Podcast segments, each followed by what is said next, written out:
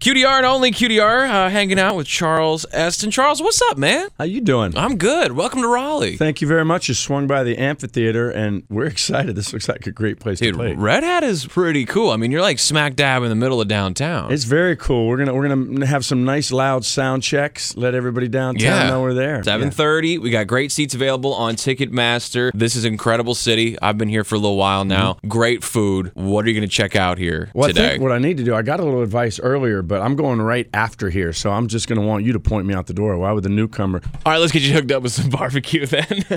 All the places that were here when I, I I played here years ago when I was in college. I was in a college band, and we started voyaging out to other schools. And you got to come, of course, to North Carolina. There's Right. a whole lot of them things down here. So we came to Raleigh and had a had a great time. And I remember eating well. So I just don't think any of those places are still. I mean, if you what are you what are you in the mood for? You got to get barbecue while you're I, down I'll here, have right? barbecue for sure. All right, yeah. we'll we got to take care of 'em. You point me We got to take care of You 'em. got my back. We'll All get you to the pit. Eat some good old brisket there for lunch today. There you go. Get Might you be ready an for the interesting show. If I don't slow down on the on the ribs and the beer, it could get interesting. Come Let's on let's talk about the show real quick. I mean, this is is it weird? You're going up as yourself, but you're also playing a character. Is it weird to do it?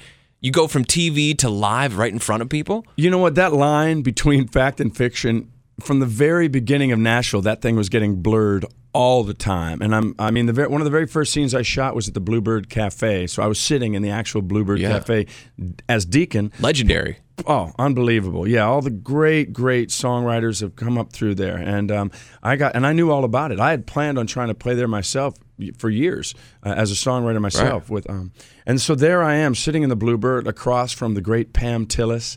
Um, with Hayden Panettiere across the room Yeah. with a tear rolling down her face at the sad song I was playing. And I'm like, this is crazy. Less than a month later, I, Chip, played at the Bluebird. I got to go play at the Bluebird because of all the doors the show's open. Yeah. And the same thing is true with the Opry. I guess so. I played on stage as uh, Deacon Claybourne with Rayna Jaymes at the Grand Ole Opry, and my head is absolutely spinning.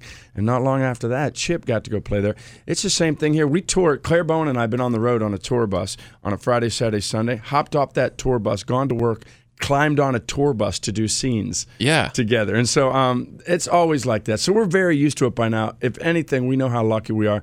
My friends and I were a bunch of those things that you see sometimes musicians and actors, and people are always saying, which do you prefer? And the great thing about Nashville is we don't got to answer. We just Right. get to go do both, and it's, it's a thrill. One other thing that's so cool for us is this fan base, this nat- these Nashies all over we get to go meet our fan base, not just meet them like at a Comic Con or something like that, but we get to step on a stage and play the music they love. No other show gets to do that. Right. I mean, it's, it's very special. You got to have be, like calendars on calendars, being like, all right, I have to do this, but Deacon has to do this later. No, no, it's it's all me. It's all me, and they know the Deacon songs. That's the funny thing with social media by now. Everybody knows everybody. Right. It's you know it's that look behind the curtain that everybody gets, and they all follow us on Twitter and Instagram and you know Facebook and all that, so they know us. And then they come out and they hear the songs they love from the show, and then they hear the songs that we've uh, written and we've released, and uh, and it seems to me that's exactly how they like it. It makes it like Nashville Plus, and it, and it provides a different flavor than simply the show.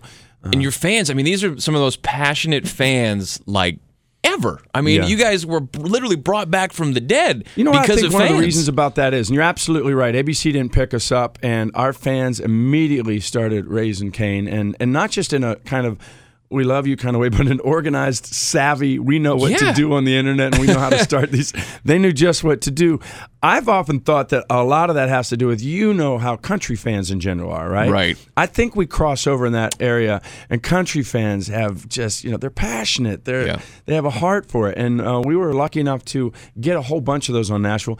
And you know we've also brought a whole lot of people into the country fold, which um, is one of the things I'm the most proud to say that anybody that jumped into this genre at all because of Nashville, that makes me feel great. But yeah, we are forever in debt to these fans. That's why we love to come out and have these parties Yeah. with them. And do you think the fans understand like how much creative control do you guys have on the music that's in the show? I mean, how much Are you talking about in the show tonight or in the show in well, Nashville? i- on the show on t- on television? You know, uh, Nashville, the show. I mean, do you guys have a lot of input on on? I mean, there's some great songs. Well, we actually, starting off, I was fine not to have the input because the guy in charge in the beginning was the great T Bone Burnett. Right. He did it for a season. Buddy Miller came in behind him. And um, these guys um, are just, and Tim Lauer does it now. along with uh, the people that look for the music, um, Frankie Pine is her name, and, and she's just extraordinary. Basically, we don't have we have a writing staff for our stories. We don't have a writing staff for our song.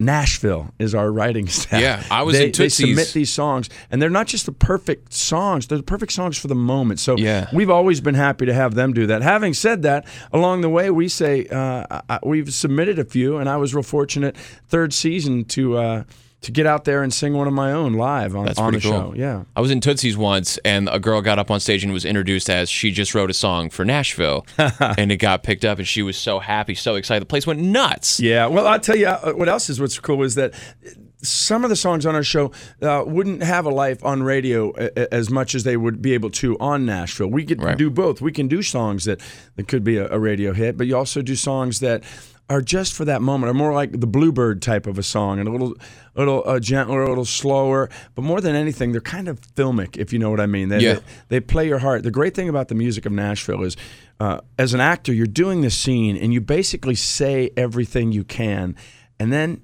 to go a little deeper, all you do is you pick up a guitar and you get to go that next level the way great music does. And then you get to do it live.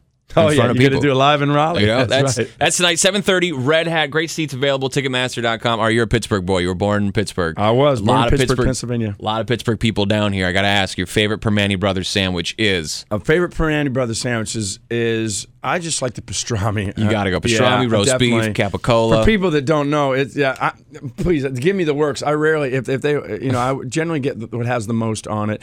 For those that don't know, and you've probably talked about it on the air, here, I have. They put everything. The thing is massive. In French fact, fries, coleslaw. I made a little noise at the last Super Bowl that the Steelers won about how I, the only thing missing from watching in Nashville was Primanti Brothers. Brothers, yeah. they sent And me some a little- Iron City they beer. sent me a little care package, Oh, and I was the happiest camper you've ever seen, just grilling that up and putting That's it all awesome, the man. sandwich Well, thanks for taking a couple of minutes to hang out with us today. Have a great show tonight. 7:30 Red Hat Amphitheater downtown Raleigh. Ticketmaster.com. Some killer seats. Charles Esten, thanks, buddy. Appreciate it. Thank you so much.